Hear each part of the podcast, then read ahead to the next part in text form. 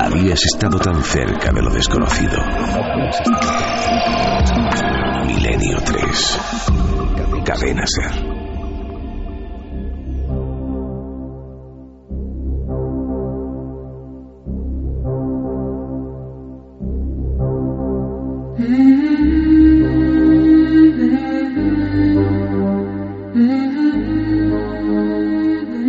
Tres y siete minutos. Continuamos. Milenio 3 en la cadena Ser, como siempre. Y como siempre, no solo a través de las vías digitales, sino a través también de las viejas cartas, ¿no? que parecen ya reliquias prehistóricas y que tienen su encanto.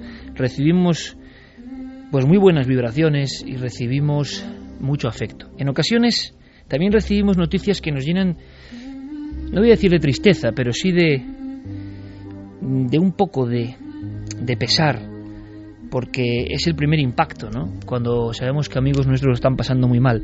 Y además sabemos también al mismo tiempo que muchos que estéis ahora mismo en hospitales, en lugares de dolor, en lugares de trance, pues lo entenderéis perfectamente.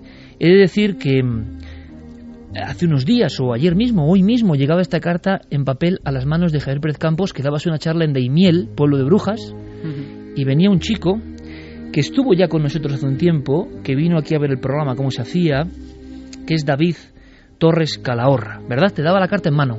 Sí, David ha venido además esta mañana, me consta que ha hecho un esfuerzo tremendo para estar exclusivamente allí. Me escribía anoche un correo electrónico diciendo que iba a venir a verme, a entregarme esa carta y unos libros que quería regalarnos y como digo, ha hecho un esfuerzo grandísimo para estar allí, para acompañarme en esa charla tan especial y desde luego le agradezco desde aquí enormemente eh, que haya pasado conmigo esas horas. Es que mm, enseguida vamos con muchas más cosas, ¿no? Pero a veces una carta em, te reconecta con, con, el misterio de la vida y, y, de la gente que lo está pasando muy mal. Y a veces, evidentemente, en este país muchos lo están pasando muy mal todos somos conscientes. Pero cuando llega una carta como la de David, que está debatiéndose prácticamente entre el más allá y el más acá, como él mismo dice, y te la manda con optimismo y te la manda diciendo no dejéis de hacer radio y de acompañarme, bueno, pues uno realmente tiene que hacer un esfuerzo ¿no? para comentarlo. Y a mí, me conocéis, me va a costar mucho comentar algunas de estas cosas. Pero me ha impactado, ¿no? Y nos da mucha energía. Es increíble cómo una persona que ha tenido varios trasplantes de médula, eh, que ha tenido, bueno, pues problemas diversos y que eh, la quimioterapia no le ha resultado y el otro, otro trasplante que se ha hecho tampoco le ha resultado, eh, le hace estar en un momento que para cualquier otro sería absolutamente de depresión, ¿no? Y además tendría toda la razón. Sin embargo, él, que es milenario de pro y que tiene el alma muy fuerte, eh, y que ya nos lo hizo saber, nos escribe y nos pone en un compromiso, ¿no? de intentar hacer lo que mejor sabemos hacer o creemos saber hacer, que es hacer la radio para acompañaros en muchas ocasiones. No somos muy conscientes de cómo nuestra voz, de cómo nuestras risas en ocasiones, de cómo nuestros miedos llegan al público, ¿no? No lo, no lo percibimos y somos muy conscientes cuando llegan cartas como esta, ¿no? Dice que desde, resumiendo, ¿no? Porque es muy duro. David, nuestro amigo David mm, de Ciudad Real, que desde el 2008 hasta ahora, pues ha sido una auténtica pesadilla lo que ha vivido, ¿no? Con leucemia y con los autotrasplantes, pero que aún así ha sido fuerte y que ha intentado aguantar y que la única compañía que tenía muchas veces, porque muchos amigos le han dado la espalda y se ha sentido bastante solo, era la radio y era Milenio 3 en este caso. Y eso impresiona lo suyo, recibirlo por escrito. Y él dice, ya no hay nada, o perdona, me equivoco, solo hay algo a lo que me he mantenido fiel. A vosotros, a vuestras voces. Eh, y nos habla de que somos un bálsamo en estos momentos en que las medicinas pasan por el cuerpo como el que pasea por el parque o como el que es indiferente ante verdades también expuestas por vuestras voces y trabajos. Tiene las ganas, tiene la fuerza este muchacho, que es un muchacho encima, que es un muchacho, para colaborar editando un libro que nos manda un libro sobre una mística que ocurre en Daimiel. Él ha hecho sus investigaciones, la enfermedad no le ha quitado la poca energía, dice que desde hace ya un par de años apenas sale de casa y si sale solo para ir al hospital. Mm, los pronósticos son muy malos, dice, eh, y antes de que llegue mm, la hora, antes de encontrar el camino, eh, dice que no cree que la vida se acabe así porque así. Y que piensa y se lo hemos enseñado en parte, o él cree que ha aprendido algo de eso, si ha aprendido algo, pues merece mucho la pena comentarlo y devolverle tanto cariño que no puede quedarse con la espinita de darnos un poco las gracias. Y yo creo que ahora me entendéis, ¿no? Este mal rato que estoy pasando, porque recibir esto de un chaval joven que se mantiene fiel a la radio, a la cadena SER, a Milenio 3, y que te escribe dándote las gracias y creyendo que hay algo más que lo físico, bueno, pues le deja uno, bueno, pues bastante acomplejado, ¿no? Porque luego nosotros nos quejamos de las cosas, de lo que pasa cada día, del problema de no sé qué, del problema de no sé cuántos. Y de si tenemos más o tenemos menos. Pero de verdad, y sé que me entendéis, cuando uno recibe, eh, pues, esta carta, una simple carta, una carta como otras tantas, pero con ese mensaje de fuerza ante lo que él considera ya que pronto va a llegar, uno piensa en, en los auténticos héroes, en los héroes de la antigüedad, que desde luego se enfrentaban a la muerte, esa que nos da tanto miedo, con otra forma, ¿no? con otra filosofía, considerando que era el paso hacia otro universo de cosas. Nosotros en el fondo durante 12 años, y somos tan políticamente incorrectos por eso, hemos creído que no solo está lo físico, sino que hay muchas más posibilidades. Claro, cuando llega una carta como esta de nuestro amigo David Torres Calahorra, pues uno se emociona y yo sé que David me va a echar la bronca, lo sé, lo sé, lo sé, eh, porque me dice que no quiere penas, no quiere emociones, no quiere desde luego que su amigo Iker delante del micrófono se ponga así. Pero yo sé que me entendéis y sé que tenemos un enorme compromiso y una misión que va mucho más allá de las audiencias, los EGM y tantas historias. Como lo saben todos mis compañeros de la radio, que también tienen sus propios Davids, ¿no? Y también tienen gente que lo está pasando francamente mal y gente que está en ese umbral. No es casual, hace poco hablábamos de personas que ante la tragedia tremenda de la vida creían que había algo más. Alguien puede rozar una sonrisa y decir, no, científicamente no está demostrado, no tienes la razón.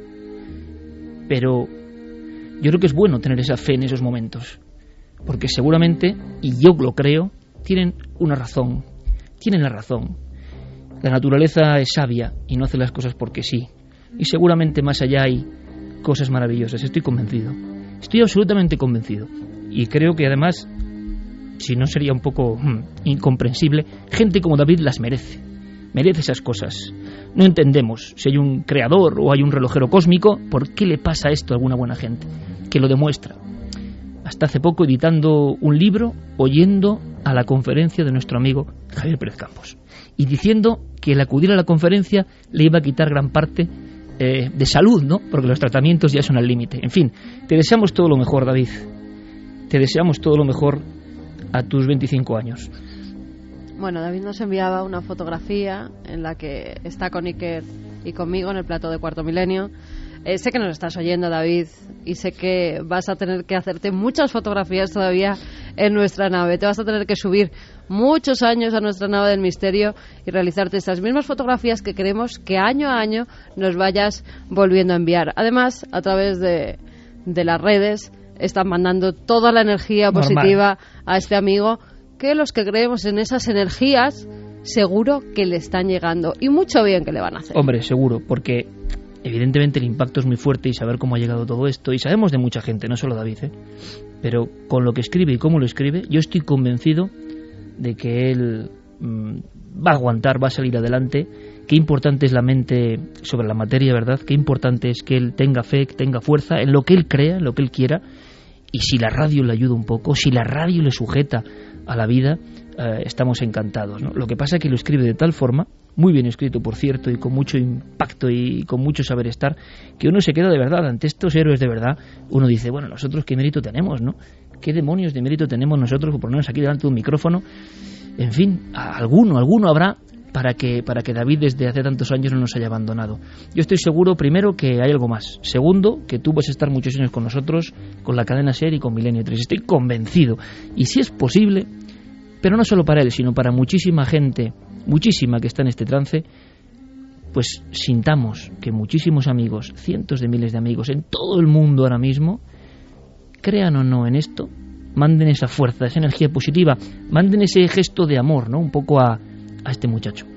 Y a tantos otros que lo están pasando francamente mal y que nos han hecho pasar un mal rato, porque somos humanos, y que uno cuando se enfrenta a esto no sabe ni, ni por dónde va a salir, ¿no? Pero yo quería que la carta de David de alguna forma estuviese presente, estuviese con todos nosotros en esta mesa. Bueno, todo el mundo está retuiteando ya y va a ser trending Hombre, topic. pues ojalá. Que le manden un libro de los que sorteamos esta noche. Todo el mundo lo está diciendo y está retuitearlo para que sea él uno de los ganadores de los libros. Bueno, David, pues- lo tienes seguro, ¿verdad? Sí, yo me encargaré de mandarle uno. Además, resulta que recibí su email anoche, a última hora, en ese viaje de camino a Ciudad Real. Y, bueno, pues cogí uno de estos que tenía en casa de 2012, por supuesto, le dije que, que iba de cabeza para él. Y, bueno, yo cuando recibí su email, que es un poco como esa carta, ¿no? Era un email bastante extenso, duro, pero lleno de positividad y de, bueno, él lo puede decir, ¿no? Le contesté diciendo qué energía tienes y, y tú eres un auténtico héroe, no eh, lo que vemos en las películas.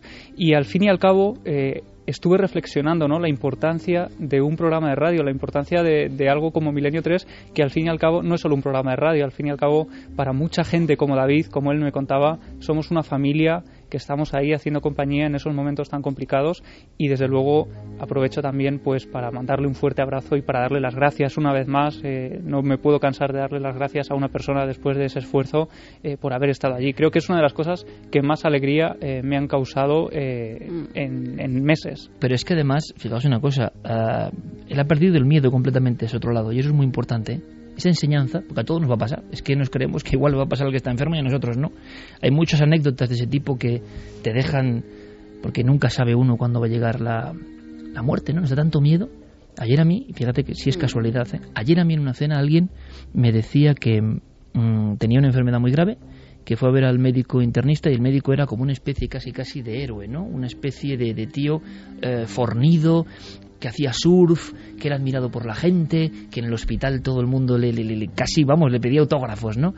Y, es- y él se sentía muy disminuido, ¿no? Decía, ¿por qué a mí me toca esto, no? Y este hombre tiene esta vida tan plena, ¿no? Y le dieron una operación con fecha para el martes siguiente, era viernes, una operación muy terrible de pulmón, de la que le dijo el doctor que prácticamente no iba a salir. Cuando llega el martes, este muchacho pletórico, este muchacho eh, apolíneo, este muchacho eh, tan venerado en su hospital, había muerto eh, por una corriente, ahogado en Zara de los Atunes, y él se operó y salió de la operación. ¿no? Es decir, y ahora, ¿cómo se quedaba este hombre diciendo lo que es la vida y lo que es la muerte? Nunca uno sabe, ¿no? Cuándo va a llegar esa barca. Eh, y lo que es cierto es que la gente que vive en ese umbral, en ese umbral durísimo que ni imaginamos, como el caso de nuestro amigo David, si tiene esa fuerza interior, sabe que eso, primero, no es el final, segurísimo que no es el final. Y segundo, tiene esa fuerza incluso para que algo le ayude, ¿no? Él acababa la carta diciendo, de una manera u otra, no me puedo quedar con la espinita de que estas palabras y este libro no llega a vuestras manos, las manos del que me inició en esta magnífica locura de archivos, madrugones, naturaleza, amistad, libros y preguntas. Gracias. Y dice, hablar de Iker, por supuesto, es hablar de Carmen, de Santi, de Javi Pérez Campos, del doctor Cabrera, de Fermín, de Gaona, de Santiago Vázquez y de tantos otros, ¿no? Bueno, con eso nos damos no por satisfechos. Queremos contarlo y me va a perdonar David la emoción, pero estar delante de un micrófono ante toda España y contar esto, uno si no tendría corazón de piedra, ¿no? Y no es así. Pero me va a permitir, David, que sea una carta para todos, para todos los que lo pasan mal. Vamos a hacer un retweet, pero de esa energía, de esa energía tan a contracorriente, ¿no? Que ahora nadie quiere saber nada de, de las cosas buenas, parece, ¿no? Del amor, de lo auténtico, de, de esa empatía entre los seres humanos que a veces parece que quieren quitarnos, ¿no? Solo potenciando lo burdo, lo material. Y hay cosas inmateriales que sí que pueden recorrer las redes y que son maravillosas. Para David, a sus 25 años, cuando han fallado muchos tratamientos, pero que sigue con fuerza y sigue escribiéndonos, como decía el doctor Gaena, han perdido el miedo a la muerte y el miedo a la vida en ocasiones, que nos convierte en seres eh, huidizos y en seres con miedos. Los que han estado en experiencias límite saben que todo sigue mucho más allá. Claro que sí, David. Seguro que sí. Creemos en eso. Por eso somos gente con alma milenaria.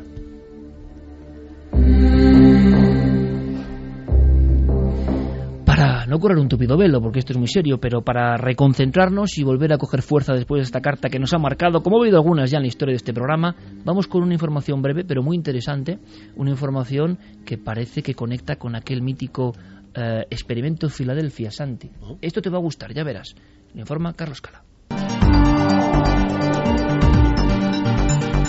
¿Qué amante del misterio no recuerda la extraña aventura del buque de guerra norteamericano USS Eldridge al que supuestamente se hizo desaparecer en el marco de un proyecto llamado el Experimento Filadelfia?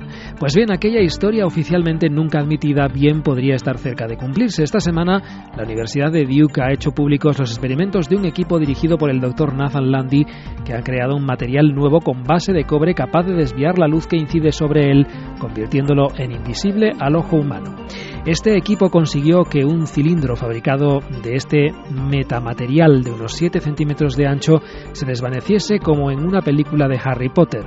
Controlamos la luz que proviene de un objeto, la guiamos alrededor de otro que queríamos ocultar e hicimos que regresara al mismo trayecto original, señaló a la BBC John Pendry, otro de los científicos que ha trabajado en este experimento. La explicación puede parecer simple, pero llevar esto a la realidad es algo muy complejo, agregó.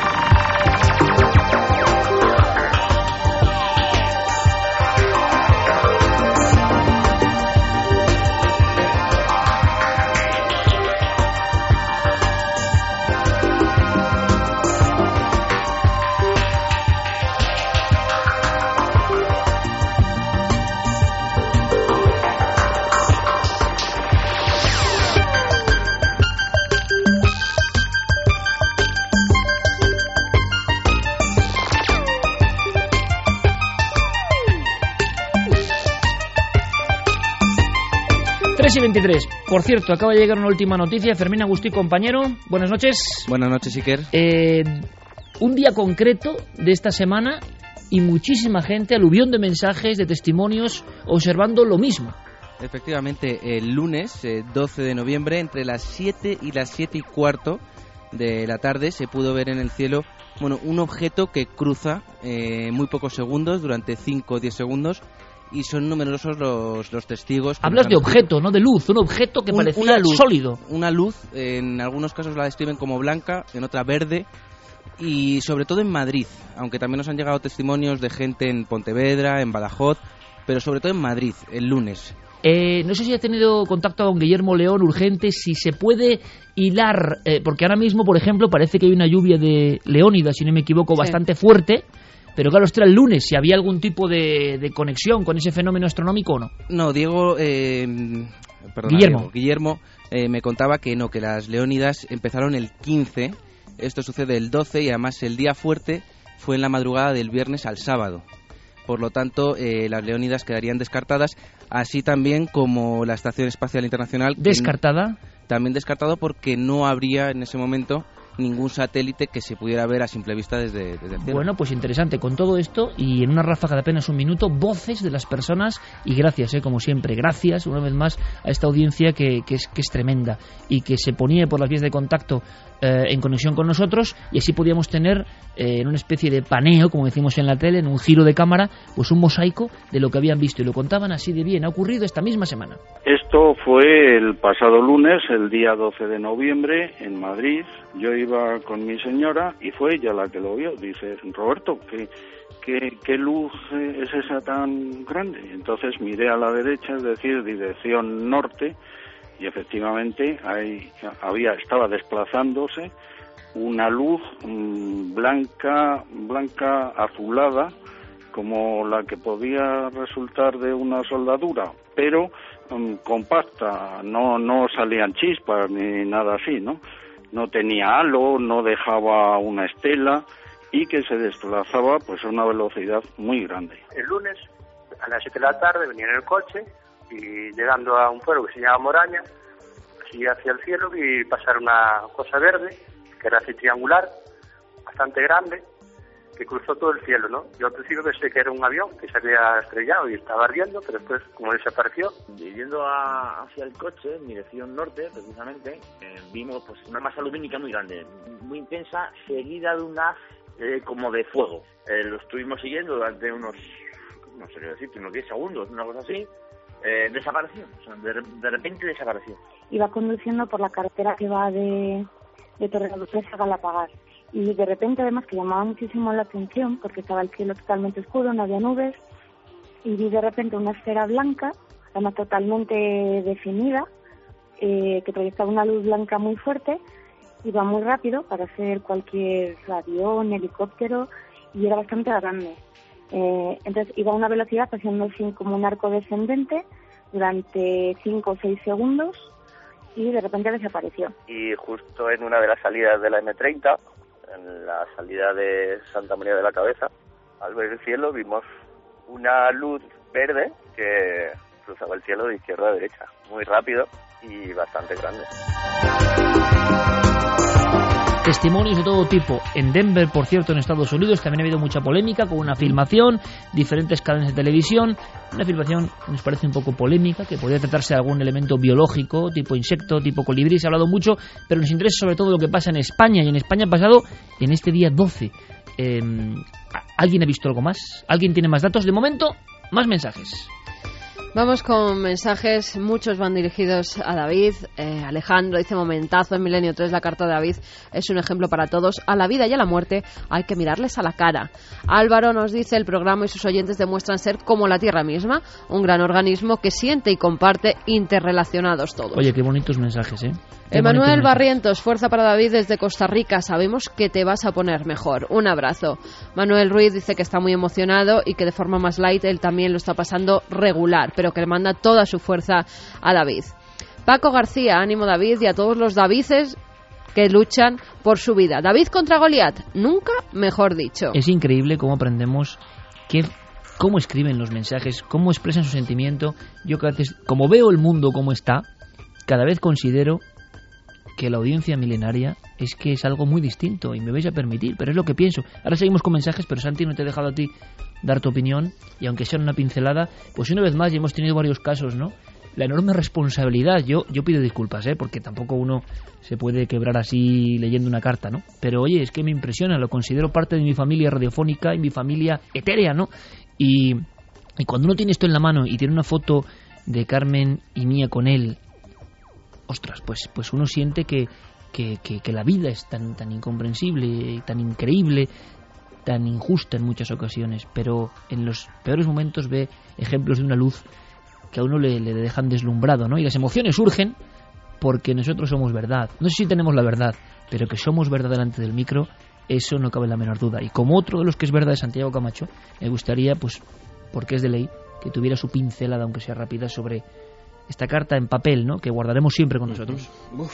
pues lo primero, evidentemente, mandarle un abrazo enorme a David y, y darle las gracias porque una de las cosas grandes de esta profesión es evidentemente, y lo hemos mencionado muchas veces, pues llegar a tanta gente, influir en tantas vidas, tocar tantas almas, enseñar lo poco que, que sabemos o lo poco que, que hemos aprendido, pero el privilegio mayor es cuando alguien como tú, David, es el que nos enseña una lección a nosotros y, y entonces sí, hay que, hay que darte las gracias. No, no te voy a no te voy a, a, desear valor porque valor es lo, es lo que te sobra. Así que bravo, bravo David, pero bravo como surgió esa palabra, bravo de bravura, que es lo que, lo que esos renglones pues destilan eh, cada uno de ellos. Y yo digo, bravo Santiago Camacho. Rápidamente antes de mensajes, Fermín Agustí que pide paso. ¿eh? Fermín es que le gusta mucho hablar desde el otro lado y me pide paso. ¿Qué pasa, Fermín? Pues que en esta hora y después de todo lo que ha pasado en, esta tercera hora, somos Trending Topic Milenio 3 en, en Twitter. Pues te digo una cosa, yo os digo una cosa, nunca me he alegado tanto de ser Trending Topic.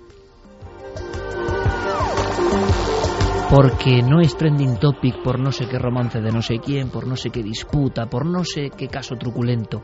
Es trending topic porque creemos en ese organismo vivo y común que manda energía positiva a su amigo de la carta y por supuesto a todos los amigos que podrían escribirnos la misma carta, que igual algunos no tienen fuerza para hacerlo, pero que la escriben con la mente y con los sueños. Nosotros deseamos lo mejor para toda nuestra gente, para todo el mundo. Y me gusta mucho que a estas horas el trending topic signifique que miles de amigos están hablando de algo tan verdad, de algo tan bravo como este amigo que aún está ahí que estará ahí seguro mucho tiempo y que si le toca hacer el viaje a la otra orilla, lo hará heroicamente y lo hará sabiendo, no como otros, que todavía queda mucha aventura y que seguro en algún lugar del espacio y del tiempo, seguro, volverá a vivir historias milenarias magníficas con mucha más gente, con muchas más almas, claro que sí.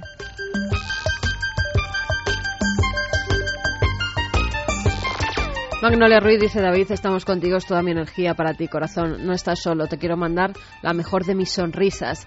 Alex Salas, yo siempre digo que cuando se va una buena persona es porque lo reclaman desde arriba, ya que tiene una misión más importante en el otro lado.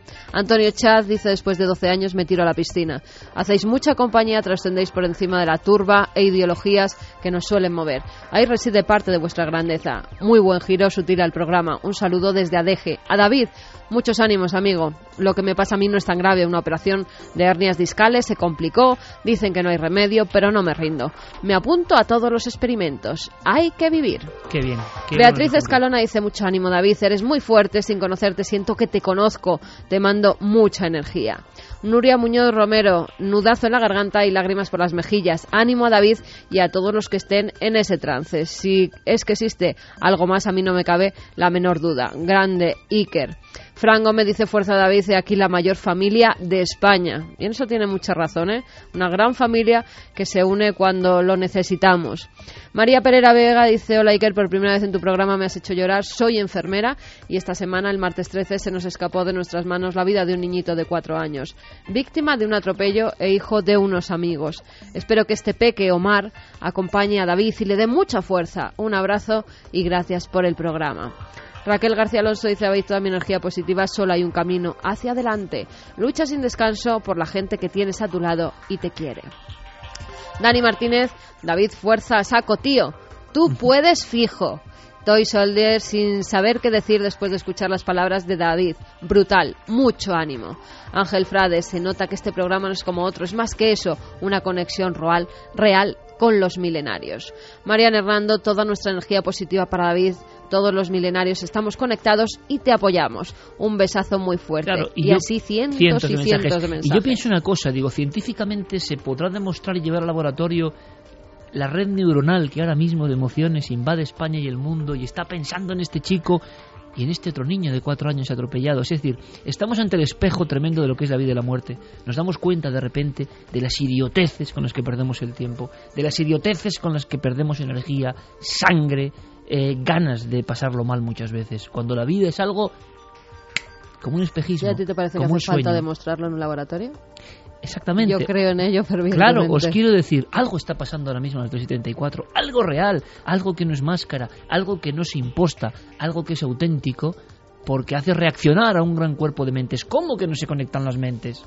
¿Cómo que no se conectan las mentes cuando podemos notar perfectamente Fermín, Noel, Guillermo, Carlos Cala, Javier Sierra, donde esté, todos los que estamos aquí, que hay algo emotivo, auténtico, ¿no? Que gracias a la experiencia de David millones de personas están dándose cuenta de la alegría y del milagro que es vivir, de la responsabilidad que tenemos al vivir y no perder el tiempo con tanta negatividad que nos meten por la cabeza día y noche, constantemente, a todas horas, en este mundo que quieren hacérnoslo denso, ultramaterial. Bueno, hay cosas más elevadas, ¿verdad? Cosas más trascendentes. Tiene que llegar a veces la carta de un amigo que está casi despidiéndose, pero con fe, con luz, para que todos nos sintamos como debemos sentirnos vivos y con un enorme privilegio y por eso responsabilidad de ser felices y de hacer felices a los que nos rodean.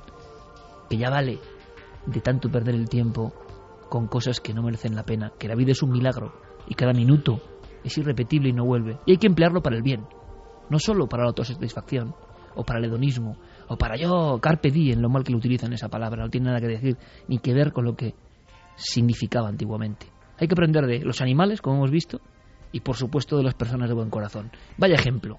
Y queremos simplemente ser altavoz de ese ejemplo. Vamos a cambiar de tercio, seguiremos con mensajes porque evidentemente la carta de David y, no sabíamos ¿no? cuándo leerla, de qué forma, pero sabíamos que tenía que estar y ahora nos alegra que esta reacción vuestra, que vayáis perdonado ese, esa quebradura de voz, esas lágrimas que casi me han salido, porque un locutor no debe hacer esto, aunque yo creo que ya ni somos locutores ni somos oyentes, somos otra cosa, somos otra cosa muy unida y que, y que se emociona también. Vamos a hacer una cosa, porque somos Milenio 3. Vamos a acudir a un lugar de misterio. Es nuestra obligación, el reporterismo no para, y más con Ger Pérez Campos, ¿no? Y con su libro En busca de lo imposible, que es un buen regalo, de verdad, para estas Navidades. Claro que sí, lo digo porque lo siento también. Y porque es uno de esos libros a antigua usanza que perfectamente podría contar este caso, Javier, este caso que nos lleva a Melilla.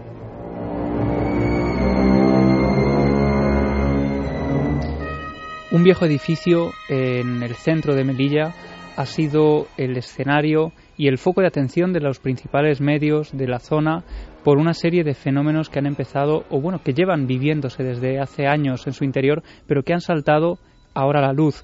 El titular decía ocupantes fantasma vagan por el antiguo hospital de la Cruz Roja.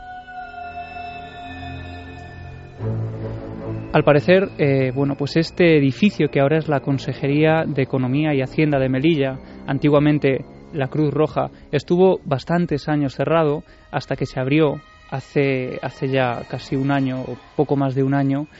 Desde siempre parece ser que los vecinos de la zona han hablado de apariciones eh, bastante extrañas, apariciones que probablemente nos sonarán de otros casos, esa aparición de una monja que, recorre los pasillos del edificio y que algunos vecinos aseguran haber visto, ahora, hace solo unas semanas, ha ocurrido que eh, una persona que iba allí a hacer unas gestiones parece haberse topado cara a cara con este, con este personaje. Hemos hablado con Rebeca Alcántara del Faro Digital y ella nos lo contaba así.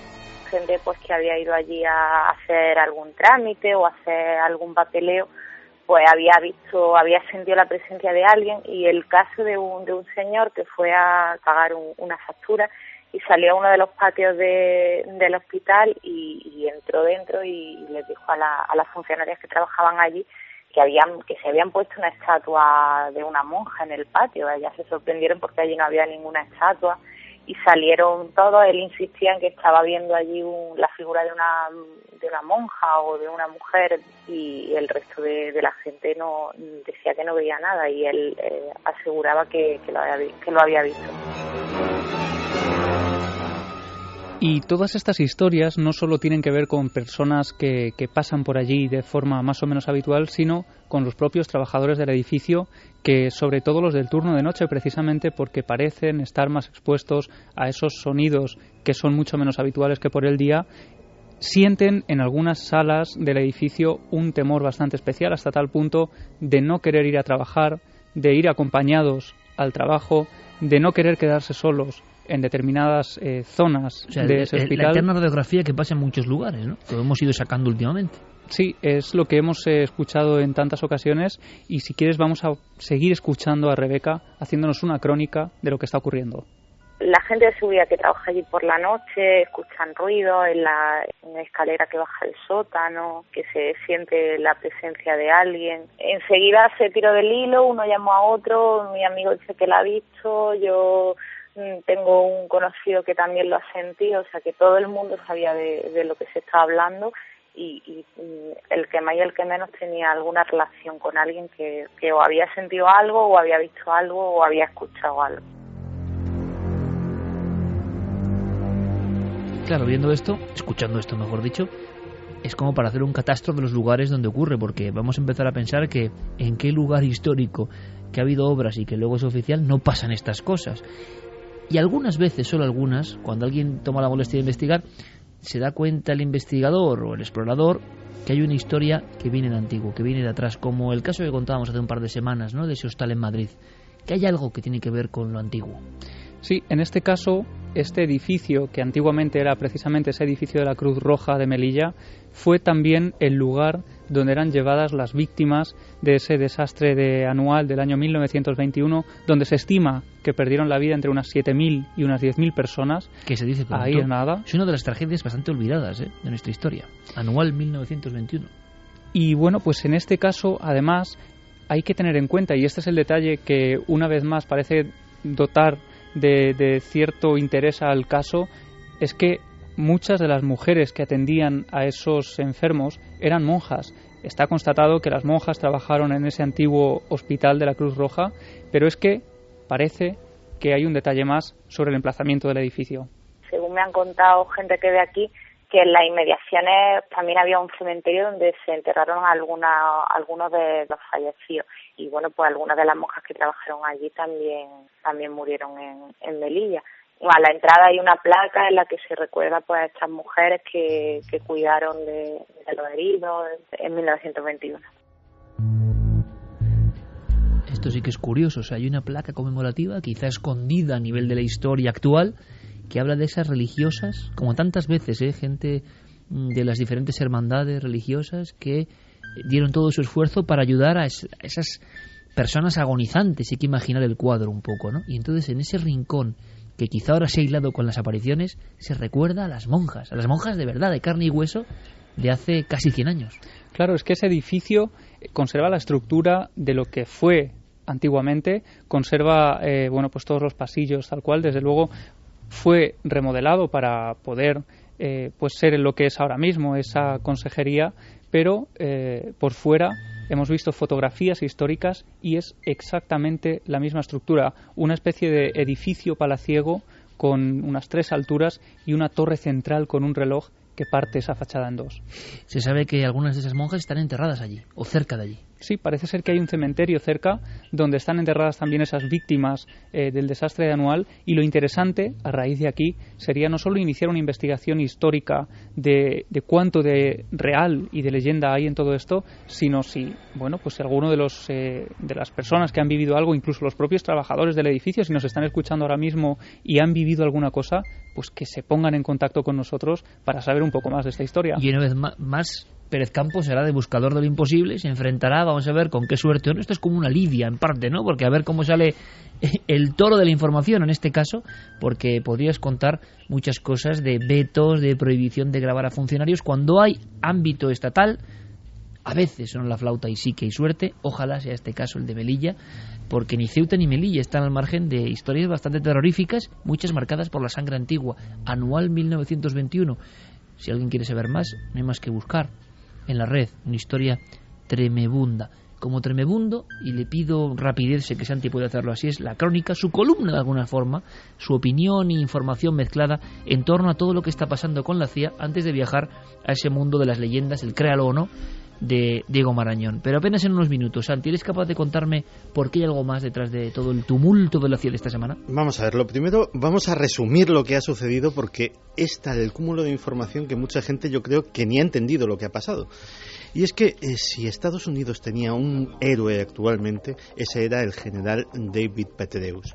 David Petraeus eh, es el héroe de la guerra de Irak. Es el hombre que cuando llegó a hacerse cargo de las tropas americanas impuso lo que llamaba la doctrina Petraeus, que básicamente era eh, colocar pequeñas unidades patrullando toda la ciudad al modo de los policías americanos, haciéndose amigo de la gente, que les conocieran en todo el barrio y de esta manera consiguió un, un notable aumento en la seguridad de las calles, que de todas formas nunca fue gran cosa en Irak, por desgracia. Pues bien, este hombre eh, parece ser que tenía una amante. Eh, hasta ahí todos de acuerdo, pero eh, esa amante, que resultó ser su biógrafa, que se llamaba Paula Broadwell, pues tuvo un ataque de celos. Tuvo un ataque de celos por culpa de una señorita que se llamaba Jill Kelly, de la alta sociedad de Tampa, Florida, que a su vez era amante de eh, otro gran general. El rosa pura y dura, ¿eh? El general John Allen, que había sido el sucesor y jefe de la OTAN en Afganistán y que iba a ser nombrado ya mismo eh, comandante supremo de la OTAN en Europa. Pues bien, eh, todo esto eh, provoca un desenlace de dimisiones y de la crónica rosa política esta que nos han vendido, pero desde luego sí tiene un trasfondo mayor. ¿Por qué? Porque parece ser que Paula Broadwell habría accedido a documentos secretos, muy, muy, muy secretos, del ordenador personal de David Petraeus, que era director de la CIA, ni más ni menos. Según la revista Time, el hombre número 33 entre los más poderosos del planeta. Y en un discurso en la Universidad de Denver en octubre, a la criatura no se le ocurre otra cosa que revelar que el ataque al consulado estadounidense en Benghazi del 11 de septiembre fue obra de un grupo de libios eh, vinculados a Al Qaeda, pero que en realidad la muerte del cónsul había sido un daño colateral, porque lo que pretendían era rescatar a compañeros suyos que estaban en una cárcel secreta de la CIA que estaría ubicada dentro del propio consulado. O sea, contando una historia que nadie conocía, una historia prohibida. Este lío de faldas llega hasta ese nivel. Claro. Entonces, eh, evidentemente, esto marca un antes y, un después eh, en la historia casi de la CIA. Y ha llamado mucho la atención porque realmente pensemos que eh, se han estado haciendo públicos emails privados de estos cuatro personajes que hemos citado del culebrón, más la mujer de Petreus, el marido del amante, es decir, un auténtico, una auténtica telenovela. Y el público norteamericano se acaba de dar cuenta de una cosa. El FBI tiene acceso a los emails de todo el mundo, porque nadie ha ido a casa de David Peteus a quitarle su ordenador principal, personal o confiscárselo o meterle mano a su disco duro, ni a la señorita amante, ni a la señorita pretendiente amante, ni al colega que tenía otra amante, sino que todo eso lo ha accedido a ello el FBI desde sus oficinas. Directamente. Y entonces, evidentemente, pues eh, la, población norteamericana pues ha entrado casi en pánico porque, como te decía, eso que estábamos mencionando antes eh, la semana pasada de que el gran hermano podía hacerse realidad, ahora lo están empezando a ver palpablemente y con pruebas de muy alto nivel. Por otro lado, los teóricos de la conspiración dicen que todo esto ha sido fruto de una intriga palaciega. Dice, claro, estamos en Estados Unidos. Estamos en Estados Unidos donde Franklin Delano Roosevelt tuvo amantes, Eisenhower tuvo amantes, Kennedy tuvo amantes, Johnson tuvo amantes y Clinton porque la amante le salió respondona pero si no, no se hubiese enterado nadie y el FBI lo sabía todo y hacía la vista gorda de todo. ¿Por qué convenía sacar este caso en concreto y quitar de en medio en concreto a este señor en un momento, que ya lo hemos dicho antes, en que la tensión internacional se está disparando por segundos? Pues bien, eso también está dando pábulo a muchas teorías de la conspiración. Y por último están los que dicen de, bueno, si esto hubiese sido un simple lío de faldas, ¿por qué dimite este señor? Pues este señor forma parte de una cosa que se llama eh, la cadena de continuidad del gobierno. La cadena de continuidad del gobierno son apenas una veintena de hombres que no solo el presidente, ellos también tienen la llave, tienen la tarjeta cifrada que abre el maletín nuclear. Si al Esto es de novela absoluta ya. Claro. Si al Los hombres de la llave. Efectivamente, si al presidente le pasa algo, se recurre al vicepresidente. Siempre tienen que ser dos. Es decir, tienen que abrir dos ese, ese balón, como lo llaman en clave los eh, miembros del servicio secreto, y acceder a los códigos que dispararían las armas nucleares norteamericanas. Y eh, para, hay una cadena de, pues si este está muerto, pues el otro, si no el otro, si no el otro. Y eh, Petreus, como director de la CIA, pues ocupaba un determinado puesto. Esas personas está dictaminado que sean de una reputación intachable hasta el punto, y, lo, lo, leí esta semana y me llamaba muchísimo la atención, que si uno de ellos, por ejemplo, va al dentista, algo absolutamente común, desde el momento que cruza el umbral del dentista, queda inhabilitado hasta que un médico de las fuerzas de las fuerzas militares le examina, ve que la intervención ha sido correcta, que no le han implantado un microchip, que no tiene una cápsula de cianuro, que vaya usted a saber, y entonces firma el acta médica y se le vuelve a habilitar. Es decir, se llega a esos niveles de paranoia. Claro, si uno de ellos tiene un amante que encima tiene acceso a su información más confidencial, pues evidentemente eh, ha llegado el momento de dimitir, amigo. Lo que se cuece detrás de este affair eh, del que habla todo el mundo a nivel internacional y que para los conspiranoicos, como perfectamente diseccionado de Santiago Camacho, tiene mucha más oscuridad. Hay oscuridad en lo que trae Diego Marañón, créalo o no. Hubo aquí apuestas, todo el mundo en contra, excepto Carmen que decía que la historia era real, esa mujer que desaparecía, se esfumaba en su hotel. Veremos ahora estadísticas. Entra ya en escena, se abre el telón, Diego Marañón, nuestro detective del insólito.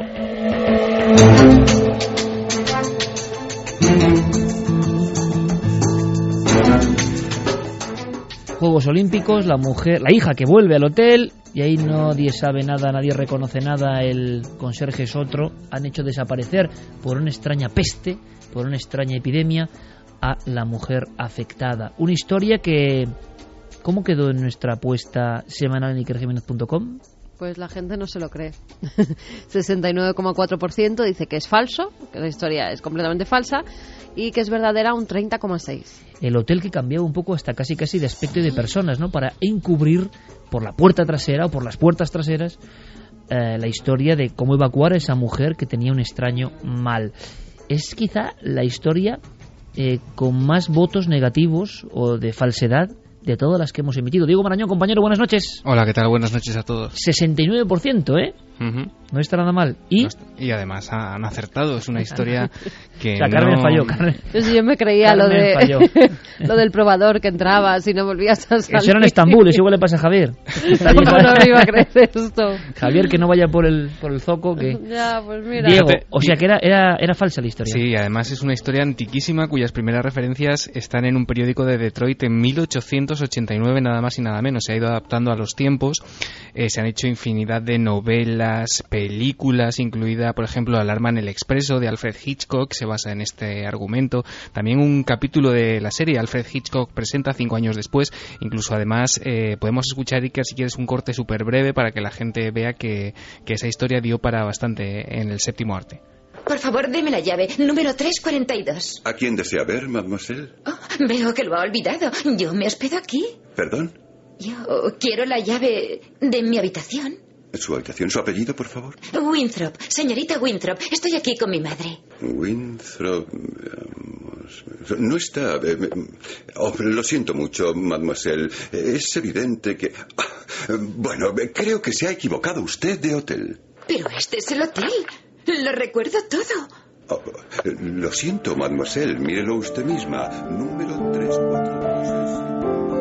Bueno, grande nuestro compañero Diego Marañón porque estás eh, viviseccionando de alguna forma el arquetipo de una leyenda urbana que se ha ido copiando una y otra vez, ¿no? Sí, fíjate, incluso el último ejemplo, variando un poco el argumento, lo teníamos en el año 2005 con esa película de Jodie Foster, Plan de vuelo desaparecida. Es verdad, es verdad. En la que era la hija, ¿no? La que desaparecía y, bueno, todo el mundo en el hotel... En pleno vuelo, ¿no? Efectivamente, que había subido y que había embarcado a ese vuelo sola, ¿no?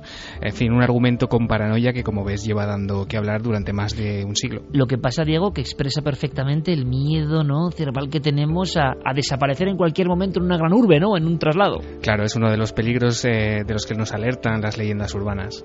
Vamos con la siguiente historia, eh, que tiene que ver con un hallazgo terrorífico, ¿no? Con una Efe- criatura. Efectivamente, eh, ocurrió hace apenas dos años, 10 de diciembre de 2010, eh, la cadena NBC, una de sus, uno de sus canales sindicados, eh, abría su informativo Iker de este modo que vamos a escuchar.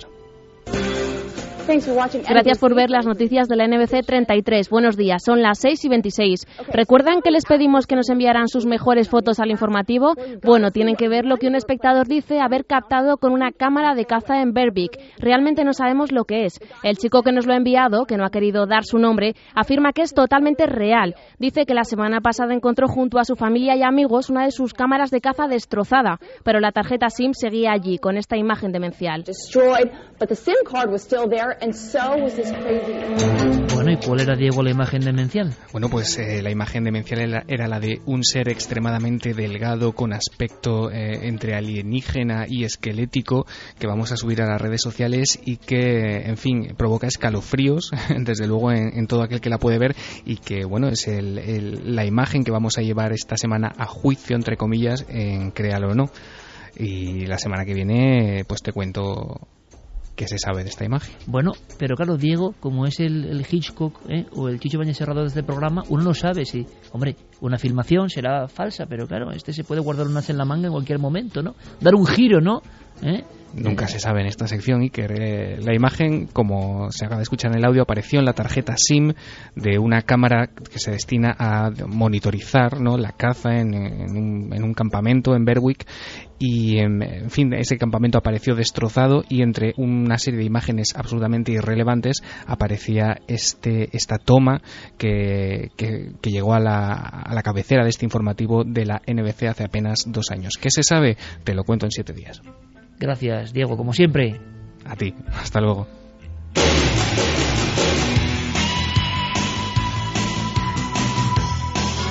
Pues como diría que le hagan sus apuestas, ¿no? Eh, yo no sé qué puede ser. Ahora mismo no sé qué puede ser. Lo que sí sé es que es el momento final, hoy más que nunca, gracias a todos, eh, de vuestra rúbrica, vuestra firma directa de mensajes a nuestra nave del misterio radiofónica. Vamos con esos últimos mensajes. Rafa de Jaén, a veces tienes que enterarte de casos como el del amigo David para darte cuenta de que los problemas materiales que sufrimos en estos días son nimiedades al lado de lo que realmente merece la pena, que no es otra cosa que seguir adelante un día más y no perder jamás la esperanza. La fuerza que recibirá David esta noche será superior a cualquier tratamiento. El Tena dice, David, espero que te lleguen mis mejores vibraciones. No estás solo, no somos mensajes de pena. Has repartido vida. Ana Romero, es la mejor terapia. Milenio 3, sois algo más que un programa, sois un bálsamo. Ánimo David, que tu camino sea dulce aquí y allá.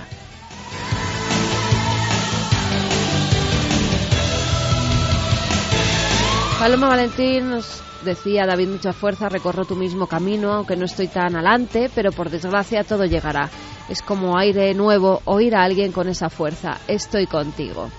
Guillermo Santa Fe, saludos milenarios. Conozco a una mujer, la cual el miércoles 21 hará 10 años, que los médicos le pronosticaron que le quedaban unas cuantas horas de vida. Tiene 75 años, cuatro bypass de corazón, entre muchas otras intervenciones. Es una persona muy especial para mí, un ejemplo más de la capacidad de superación de los seres humanos. Muchísimos ánimos, David. Estoy seguro de que te recuperarás pronto. Ten fe, hermano. Diego Lozábal, que hoy han dicho adiós a un buen amigo, que alguien allí arriba le llamó, tenía una enfermedad, desde aquí decirle que nunca le olvidaremos. Carlos Jaime, siempre te recordaremos. Ánimo David, sigue luchando y desde aquí todo mi apoyo por tu recuperación. Bueno, creo que todos estos mensajes le llegarán a David, al cual también le ha llegado ya un libro, ¿no, Javi? Con lo cual, los tres que teníamos aquí los sorteamos y os damos las gracias por todos los mensajes que nos habéis mandado. Y además en Nave del Misterio en Facebook seguro que hay un, y un montón de respuestas que él podrá incluso ver y visualizar, sí, ¿no? Sí, sí, ahí hay todo un montón de y mensajes. Y para mucha más gente, ¿eh? él ha sido un poco emisario, abanderado. Mm, ha venido esta noche de noviembre del 2012 a recordarnos lo importante que es vivir con intensidad, con entusiasmo. Nos lo ha recordado perfectamente David con ese ejemplo. Vamos Los ganadores. Nelo Valentín dice, buenas noches, tengo una hermosa Bull Terrier de nueve años que hace dos semanas le diagnosticaron un cáncer de hueso. No deje de llorar porque sé que no llegará a los diez, pero parece que sea ella quien trata de consolarme a mí. Sigue jugando con mi hija de tres años como si no le pasara nada y es que me transmite la sensación de saber que sabe que llega a su fin, pero no siente temor a ello. Ahora mismo estoy escuchando el programa con sus 22 kilos encima de mí, pero carga a gusto, no pesa. Diego de Palencia es otro de los ganadores que dice ojalá pudiera donar un cachito de vida, una porción de mi tiempo para ayudarte David. Y estoy seguro de que todos los milenarios harían lo mismo. No te sientas nunca solo. Somos muchos a tu lado. Siente que eres parte de algo muy grande. Y el último es para Juan Luis Morilla, que dice Milenio 3. Este anuncio es de un medicamento. Lea detenidamente los mensajes de los milenarios y aprenderás a ser mejor ser humano. En caso de duda, consulte a cualquier milenario. Hoy nos ha dado una lección tremenda, David, nuestro amigo de Ciudad Real, con 25 años, pero también vosotros, ¿eh? También vosotros, amigos, y no podemos olvidarlo, sois maestros nuestros, aprendemos gracias a vosotros, seguimos vuestras pistas y en noches como hoy nos sentimos profundamente orgullosos. Fermín, Noel, Santiago, Javi, Carmen, mañana nos vemos en la tele, pero hay que decir que tenemos una audiencia que yo creo que no nos merecemos. Feliz semana amigos, hasta dentro de siete días.